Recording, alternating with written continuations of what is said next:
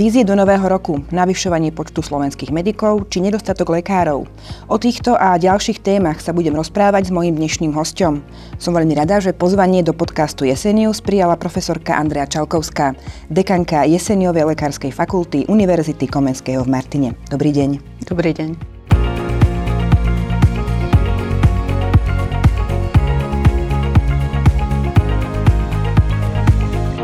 Akademický rok 23-24 sa nám pomaly, ale isto preklopil do svojej druhej polovice. Čo významné nás v ňom, prípadne v tom kalendárnom roku, tento rok čaká? V každej oblasti, v ktorej pracujeme a fakulta má svoje pôsobenie, tak máme nejaké plány.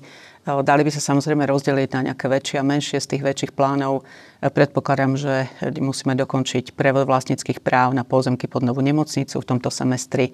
Takisto máme v pláne skolaudovať biobanku, pripravujeme mnohé projekty z plánu obnovy, ktoré majú slúžiť na rekonštrukciu budov a podobne. V decembri navštívila fakultu akreditačná komisia a súčasne aj členovia Svetovej federácie pre medicínske vzdelávanie. Aký bol dôvod ich návštevy a či už vieme výsledky tejto návštevy? Akademický sektor na Slovensku bol e, akreditovaný e, Slovenskou akreditačnou agentúrou pre vysoké školstvo, e, ktorá mala pracovnú skupinu. Tá pracovná skupina E, navštívila aj našu fakultu a e, pozerala sa, ako vlastne prebieha, e, prebiehajú tie procesy na fakulte. Spolu s členmi pracovnej skupiny Slovenskej akreditačnej agentúry nás navštívila aj skupina zo Svetovej federácie pre medicínske vzdelávanie, ktorí hodnotili jednak samotnú akreditačnú agentúru, ale potom aj tie procesy, ktoré u nás bežia. My ešte nejaké, nejaké výstupy z tejto kontroly nemáme. Bolo teda povedané, že Zrejme nejaká predbežná správa bude v januári, ale ja predpokladám, že to bude možno v prvom kvartáli e, tohto kalendárneho roka. Chcem povedať ešte k tomu toľko, že snažíme sa robiť tú našu prácu najlepšie, ako vieme. Predpokladáme ale, že pracovná skupina nám dá nejaké odporúčania, odberieme to ako nejaké nastavené zrkadlo, vždycky je priestor sa posúvať ďalej, čiže takto budeme k tomu pristupovať. Aktuálnou témou je nedostatok lekárov a s tým súvisiace opatrenie vlády v podobe navýšenia počtu slovenských medikov. Pre JLF to konkrétne navýšenie o 30 študentov. Ako toto číslo ovplyvní proces vzdelávania? Áno, tak e, počty študentov e, boli e, na stole už dlhšiu dobu. My sme mali rokovanie na ministerstve školstva minulý týždeň, kde sme hovorili vlastne o tom, za akých podmienok lekárske fakulty sú schopné navýšiť počty študentov. Myslím si, že tento počet študentov 30 je naozaj taký, ktorý Jesenová lekárska fakulta zvládnuť môže, pretože je to navýšenie voči tomu počtu, ktorý sme mali minulý rok. Čiže môžem povedať tak, že na fakulte fakulte sme už mali aj oveľa viac študentov v prvom ročníku. Dôležité sú tie podmienky, za ktorých vlastne e, tento počet študentov navýšime, pretože e, ide o to, aby sme e, mali aj nejaké financie extra, nielen teda na študenta ako takého, ale aj na infraštruktúru, ktoré budeme môcť využiť na rôzne veci. Vy ste boli aj členom pracovnej skupiny, ktorá tieto podmienky riešila? Ja som bola pozvaná, alebo pozvanie som dostala e, z pozície dekanky lekárskej fakulty. Stretli sme sa tam dekani všetkých štyroch lekárskych fakult na Slovensku. Viem povedať možno, že konkrétnejšie, že čo bolo fakulte za to navýšenie študentov od ministerstva školstva prisľúbené? Áno, tak my sme mali určité podmienky, ak si spomínate, tak e, v minulosti rezonovalo, ani nie takej dávnej rezonovalo v médiách, že fakulty vzdelávajú zahraničných študentov.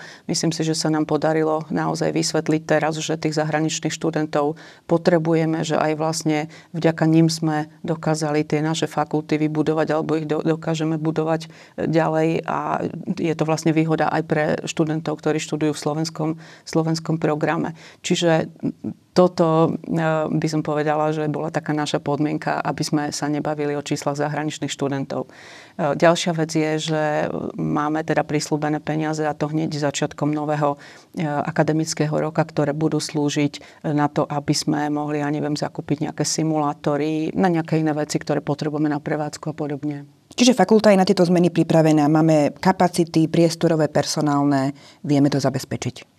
My vieme ten rozvrh nastaviť tak, aby sme týchto 30 študentov naozaj zapojili do procesu výučby. Hovorím, že už sme v minulosti mali oveľa viacej študentov, ako budeme mať v novom akademickom roku. A zvládli sme to. Uh-huh. A čo sa týka potom tej klinickej výučby, tam je asi najväčší problém, že študenti nemajú tú možnosť eh, byť pri pacientovi, že ich je celkom veľa na, tom, na tej výučbe. Ktoré zdravotnícke zariadenie okrem UNM má fakulta zazmluvnené? Tak e, fakulta e, má e, určité výučbové pracoviska, ktoré sú aj mimo Martina. Samozrejme, že Univerzita nemocnica Martin je naša hlavná výučbová báza. Z tých ďalších by som spomenula napríklad Národný ústav tuberkulózy a respiračných chorób v Smokovci, kde máme kliniku, ktorá patrí pod fakultu. Študenti tam veľmi radi chodia v šiestom ročníku na praxe. E, ďalej je to regionálny ústav verejného zdravotníctva a úrad dohľadu nad zdravotnou starostlivosťou. Čiže toto sú e, tie zariadenia, ktoré sú ako oficiálne výučbové bázy a potom uzatvárame množstvo rôznych zmluv podľa toho, e, na akú, do akej nemocnice študenti v rámci svojich letných praxí idú. Pýtali ste sa na tie podmienky, za akých sme ochotní navýšiť počet medikov. Presne aj toto je tá vec, o ktorej, o ktorej sa hovorí a ktorú by sme potrebovali dostať do legislatívy, aby v podstate sa počítal ako vzdelávaniu aj tá prax, ktorú študenti absolvujú mimo svojej alma mater, teda mimo univerzitnej nemocnice v Martine. Plánujete rozšíriť túto klinickú výučbu v týchto zazmluvnených zariadeniach? Určite áno, také pokusy tu boli. My sme mali rokovania v minulosti napríklad so Žilinskou nemocnicou alebo s Ružomberskou nemocnicou a podobne. Vstupuje do toho e, množstvo problémov, ktoré, ktoré bude treba vyriešiť, čiže možno tadiaľ to tá cesta nevedie, pretože pokiaľ by e, išlo o nejaké, ja neviem, masové praktické cvičenia, kde by bolo potrebné presunúť veľké množstvo študentov, tam už treba zabezpečovať dopravu a podobne. Čiže v tomto zmysle sa ako ideálne javí zabezpečovať tú prax vlastne v mieste bydliska študenta, tam, kde on býva, e, dajme tomu v nejakej okresnej nemocnici a podobne, kde potom je naozaj aj veľká šanca, že ten študent po skončení štúdia, keď tam to prostredie spozná, urobí si tam kontakty, že sa tam aj vráti. Hovorilo sa teda aj o finančných kompenzáciách. E, máte nejaké záruky, že ministerstvo navýšenie študentov finančne vykompenzuje, a to nie len tento jeden rok, ale celých tých, lebo vieme, ako to bolo aj v minulosti? Zatiaľ sme ešte zmluvu nepodpísali žiadnu. Je tam prísľub toho podpisu verím, že k tomu eh, prídeme. Možno niekto, ak porovná tú situáciu v minulosti, kedy sme nepristupovali na navýšenie počtu medikov, tam išlo v podstate o iné čísla a trošku o iný spôsob. My sme teraz boli naozaj prizvaní, rokovalo sa s nami, dala sa dôraz na naše požiadavky a podobne. Preto by som chcela povedať, že ten prísľub je, že sa zmluva urobí v podstate na budúcich, budúcich 6 rokov. Ďalšia vec, ktorú som možno nespomenula, prečo sme na toto navýšenie pristúpili, pretože pre nás ako pre lekárske fakulty bolo dôležité aj to, e, aký obraz e, vlastne v spoločnosti je o lekárskych fakultách, čiže aby sme neboli nejakým spôsobom obviňovaní iba z toho, že príjmame veľké počty zahraničných študentov, ale naozaj sme chceli výjsť aj celospoločenskej požiadavke a prijať aj e, slovenských študentov navyše. Je toto podľa vás správne riešenie, alebo teda skôr ako zaručiť, aby ten študent, aj keď ho príjmeme viac tých študentov, aby sa aby zostali na Slovensku a neodišli do zahraničia? Toto bol aj jeden z našich argumentov, ktorý sme použili a prečo by sme už neradi išli aj na nejaké vyššie, vyššie počty. Treba však povedať, že z každej množiny tých absolventov tu nejaká časť ostane, čiže určite aj z týchto 30, ktorých navyše vezmeme nejaký na Slovensku ostane. Ale ten problém teda, tak ako sa pýtate, je samozrejme komplexnejší, lebo jedna vec je vyvzdelať absolventov a druhá vec je ich na Slovensku udržať. Ja si myslím, že ak sa to bude uberať takou cestou, aká je naznačená, naznačená, že e, tu budú sa rekonštruovať nemocnice, budú vznikať nové, tak e, tí študenti tu budú, alebo tí absolventi tu budú chcieť dostávať, možno, že sa budú aj z toho zahraničia vrácať. E, ešte by som povedala toľko, že um, oni by v podstate privítali aj to, keby sa uľahčilo napríklad špecializačné vzdelávanie, keby sa možno vybavili tie nemocnice e, lepšími prístrojmi a podobne. Toto sú tie veci, ktoré nám študenti, absolventi spomínajú ako, ako dôvod, prečo do zahraničia odchádzajú. Máte prehľad možno, koľko študentov po ukončení štúdia odchádza do zahraničia a koľko ostanú doma? Áno, my si v rámci spätnej väzby robíme aj tzv. absolventskú spätnú väzbu. Kto bude mať záujem, vie si to aj nájsť na webovej stránke našej fakulty. Um, robíme ju možno posledných 10 rokov, alebo trošku viac ako 10 rokov. Uh, tá posledná, keď som ju pozerala, je tam z roku 2022, čiže za 23. ešte spracovávame Z týchto väzieb spätných je zrejme, že okolo 70% študentov tu ostáva, ten zvyšok ide do zahraničia. Z tých krajín vieme si predstaviť, že je to Česká republika, kde kam najčastejšie chodia. Tento problém nedostatku lekárov máme už dlhšie. Netrápi len Slovensko, ale dá sa povedať, že celý západný svet. V čom vidíte príčinu?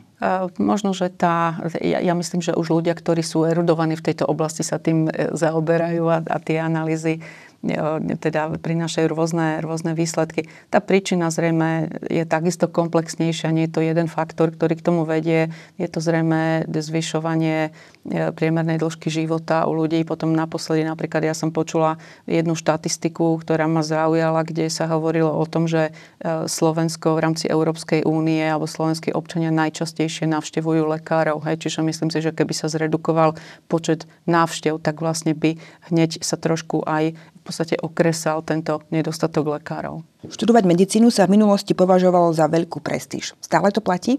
Ja si myslím, že to ešte stále platí. Usudzujem tak na základe toho, že e, stále na tie lekárske fakulty má záujem e, veľké množstvo študentov stredných škôl sa prihlásiť a vlastne ten, ten záujem je niekoľkonásobne alebo niekoľkonásobne prevyšuje tie počty, ktoré môžeme prijať. A sa zvyknete študentov pýtať, že prečo sa rozhodli študovať medicínu? V minulosti som sa to pýtala viacej, teraz sa to pýtame možno študentov, ktorí už opakovane prídu na skúšku a stále sa nechcú naučiť ten predmet, takže, takže možno, možno iba, iba vtedy. A čo vám tak zvyknú odpovedať? Je to presne ten súbor faktorov, ktoré, ktoré som spomenula, hej, takže ono, ono niekedy um, je aj ťažké priznať, že žijete alebo žijete ten sen toho rodiča. Hej, ale určite tu máme aj takých študentov, ktorí možno plnia nejaké sny svojich rodičov. Záujem o štúdium na Jesenievej lekárskej fakulte Univerzity Komenského v Martine je zo strany študentov veľký. Čím si to podľa vás fakulta zaslúžila? Ja si myslím, že toto je naozaj taká dlho, dlhodobá práca e, celých generácií vedení fakulty, ktoré sa tu vystriedali to ako fakultu smerovali a samozrejme všetkých zamestnancov, ktorí tu za tie roky pôsobili. Fakulta si v tomto roku 2024 pripomína 55. výročie svojej samostatnosti a odtedy teda buduje e, tú svoju značku. E, keď sa študentov pýtame, prečo chcú študovať e, v Martine na jesenej lekárskej fakulte, tak je to určite také komornejšie prostredie. Oceňujú to, ako je naša fakulta vybudovaná, ako bežia procesy a samozrejme aj to prostredie mesta Martin, Turčianskej záhradky a mnohé iné veci, ktoré, ktoré k tomu štúdiu patria a teda sú to také mimoškolské aktivity. Posledných rokoch zaznamenávame veľký pokrok v rôznych oblastiach a medicína nie je výnimkou. Máme nové možnosti diagnostiky, liečby, moderné technológie. Ako sa novinkám prispôsobuje proces výučby na lekárskej fakulte? Áno, takže študenti, ktorí mm, chodia na klinické pracoviská, tam zákonite vlastne sa s týmito novými, dajme tomu, prístrojmi, ktoré slúžia pre e, diagnostiku a liečbu, stretávajú. Aj naša fakulta sama sa podiela vlastne na obstarávanie a možno povedať, že primárne sú teda samozrejme slúžia alebo sú zamerané na vedu a výskum, ale e, pokiaľ to ide, tak e, sú ukazované aj študentom, prípadne môžu asistovať pri takýchto vyšetreniach alebo zákrokoch pomocou nich. Veľkou témou posledných mesiacov je umelá inteligencia a jej využitie v medicíne. Hovorí sa dokonca, že by mohla vyriešiť problém s nedostatkom lekárov. Aký je váš názor? Ja by som k tomuto pristupovala veľmi opatrne. E, možno je to síce ťažké do podcastu opísať nejaký kreslený vtip, ale prišiel mi na um, keď sa pýtate. Mám veľmi rada ilustrátora českého Vladimíra Iránka, ktorý už na konci minulého storočia nakreslil vtip, ako vchádza pacient do e, ambulancie a lekár ho zastavia a hovorí, nemusíte sa vyzlieť, keď mám vás tu celého na diskete. Čiže ja sa trošku bojím, aby sa vlastne tá medicína neodlučtila, i keď na druhej strane sú oblasti a viem, že napríklad v tomto je silná aj naša univerzita nemocnica Martin v oblasti radiológie, patologickej anatómie, kde tá umelá inteligencia naozaj môže pomáhať, pretože má, by som povedala, citlivejšie senzory na určité veci, ako je napríklad oko lekára ale že by vás operoval iba robot, tak to si asi nevieme predstaviť ešte úplne. Nevieme si predstaviť, ale necháme sa prekvapiť. Umelá inteligencia vraj zasiahne aj do samotného systému vzdelávania. Aj na tej tlačovej besede, kde ste boli, odznelo, že by sa mala skončiť éra písania prác, diplomových, rigoróznych, keďže dokáže človeka, dá sa povedať, zastúpiť a napísať to za neho. Súhlasíte s týmto? Áno, tak toto si myslím, že je naozaj, naozaj problém, e, ale chcela by som tiež povedať, že my sme bojovali za to, aby nebolo potrebné na lekárskych fakultách písať diplomové práce ešte predtým, ako vlastne sa začala uplatňovať e, umelá inteligencia. Myslíme si totiž to, že na tej lekárskej fakulte je, sa dôraz kladie na niečo iné študenti, alebo teda tí, ktorí sú v šiestom ročníku, majú, majú um, robiť štátne skúšky, majú získavať iné zručnosti a nie v podstate podstate e, strácať čas nejakým písaním diplomových prác. Zabera im to veľmi veľa času a potom poviem, že to zabera strašne veľa času pedagógom, ktorí e, tieto práce musia viesť, hodnotiť a mohli by využívať e, ten svoj čas a energiu na, na iné formy vzdelávania študentov. Či tu môžeme očakávať nejaké zmeny, že príde k tým legislatívnym úpravám? E, prísľub máme, e, vedia o tom kompetentní, e, že by sme to chceli a verím, že ich dokážeme aj presvedčiť, že to význam na tej lekárskej fakulte nemá, tak ja verím, že máme našlapnuté nejakým spôsobom na to, aby sa to zrušilo v dohľadnej dobe. Vy pôsobíte na ústave fyziológie. Prečo ste sa po štúdiu medicíny rozhodli pôsobiť práve tu? Klinika vás nelákala? Lakala ma trošku aj klinika, ale poviem, ako sa to vyvíjalo. Ja som robila už počas štúdia študentskú vedeckú odbornú činnosť. Bola som aj tzv. pomocná vedecká sila. To je dnes to, čomu sa hovorí, hovorí kvalifikovaný stážista. A potom prišiel čas, že sa bolo treba rozhodnúť, takže vybral som si túto vedeckú cestu aby mi to nebolo ľúto, tak som spočiatku mávala aj také tzv. Že klinické dni na e, klinike detí a dorastu, ale potom tiež prišlo obdobie, že sa bolo treba rozhodnúť a venovať sa naozaj naplno iba jednej takejto činnosti, takže tam sa tie vážky prevážili na stranu výskumu a, a tejto teoretickej disciplíny, ktorou fyziológia je a je to krásna disciplína, takže nebanujem. Práve veda a výskum je popri vzdelávaní dôležitým zameraním fakulty. Na ústave sa venujete respirológii. Čo konkrétne skúmate a s akými výsledkami? Áno, takže ja keď som nastúpila na ústav fyziológie, tak e, téma respirológie tam už rezonovala alebo sa riešila v rámci vedecko-výskumných aktivít. E, musím povedať, že v podstate túto tému priniesol alebo rozvinul ešte jeden z prvých e, prednostov alebo vedúcich, ktorým bol pán profesor Tomori, ktorý spolu so svojimi kolegami urobili naozaj významné svetové objavy a tak sa založila v Martine Martinská škola respirológie, na ktorú my nadvezujeme. E, zároveň sa riešili aj tzv. ontogenetické alebo vývojové aspekty tak e, súčasťou toho je vlastne aj nezrelosť plúc a tak sme sa dostali k plúcnemu surfaktantu. Tá naša skupina respirologická sa zaoberá teraz množstvom tém, ale v podstate možno povedať, že celé sa točia okolo e, plúcneho surfaktantu, plúc, modelovaní ochorení, ktoré súvisia s jeho nedostatkom alebo poškodením jednak dospelom a jednak aj v teda tom novorodeneckom veku. Potom samozrejme na základe spolupráce s inými pracoviskami je to napríklad vývoj nových surfaktantov, kde by som spomenula um, skupinu kolegov, ktorí sa tomuto venujú, aj v spolupráci s Karolinská institút a podobne. Druhá oblasť vedeckej práce ústavu je kardiovaskulárny systém. Čo konkrétne sa venujete v tomto? Áno, tak tento kardiovaskulárny systém e, patrí do tej klinicko-fyziologickej časti, pretože to som e, na úvodne spomenula vlastne tie dve oblasti, ktoré sa vyprofilovali. Jedna je experimentálna, to znamená, že robia sa experimenty buď so zvieratami, alebo e, nejakým spôsobom na bunkových kultúrach a podobne, kdežto tá klinicko-fyziologická sa týka probandov, zdravých alebo pacientov.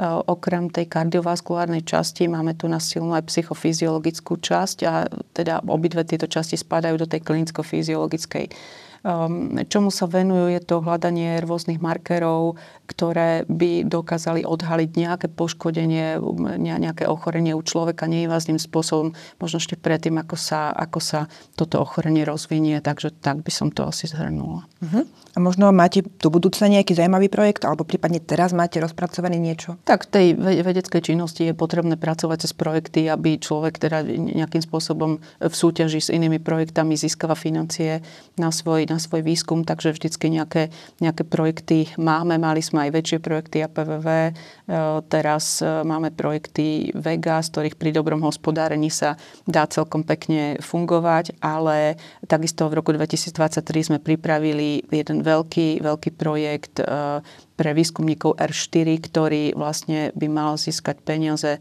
z plánu obnovy a odolnosti, ale ako mám informácie týchto projektov na Slovensku je veľmi veľa, tak uvidíme, ako, ako to dopadne. Ďakujem veľmi pekne pani dekanke, profesorke Andrej Čalkovskej, že prijala pozvanie do podcastu Jesenius. Ďakujem veľmi pekne za pozvanie a želám poslucháčom príjemný deň. Ďakujem veľmi pekne a dúfame, že si nás vypočujete aj na budúce. Dovidenia.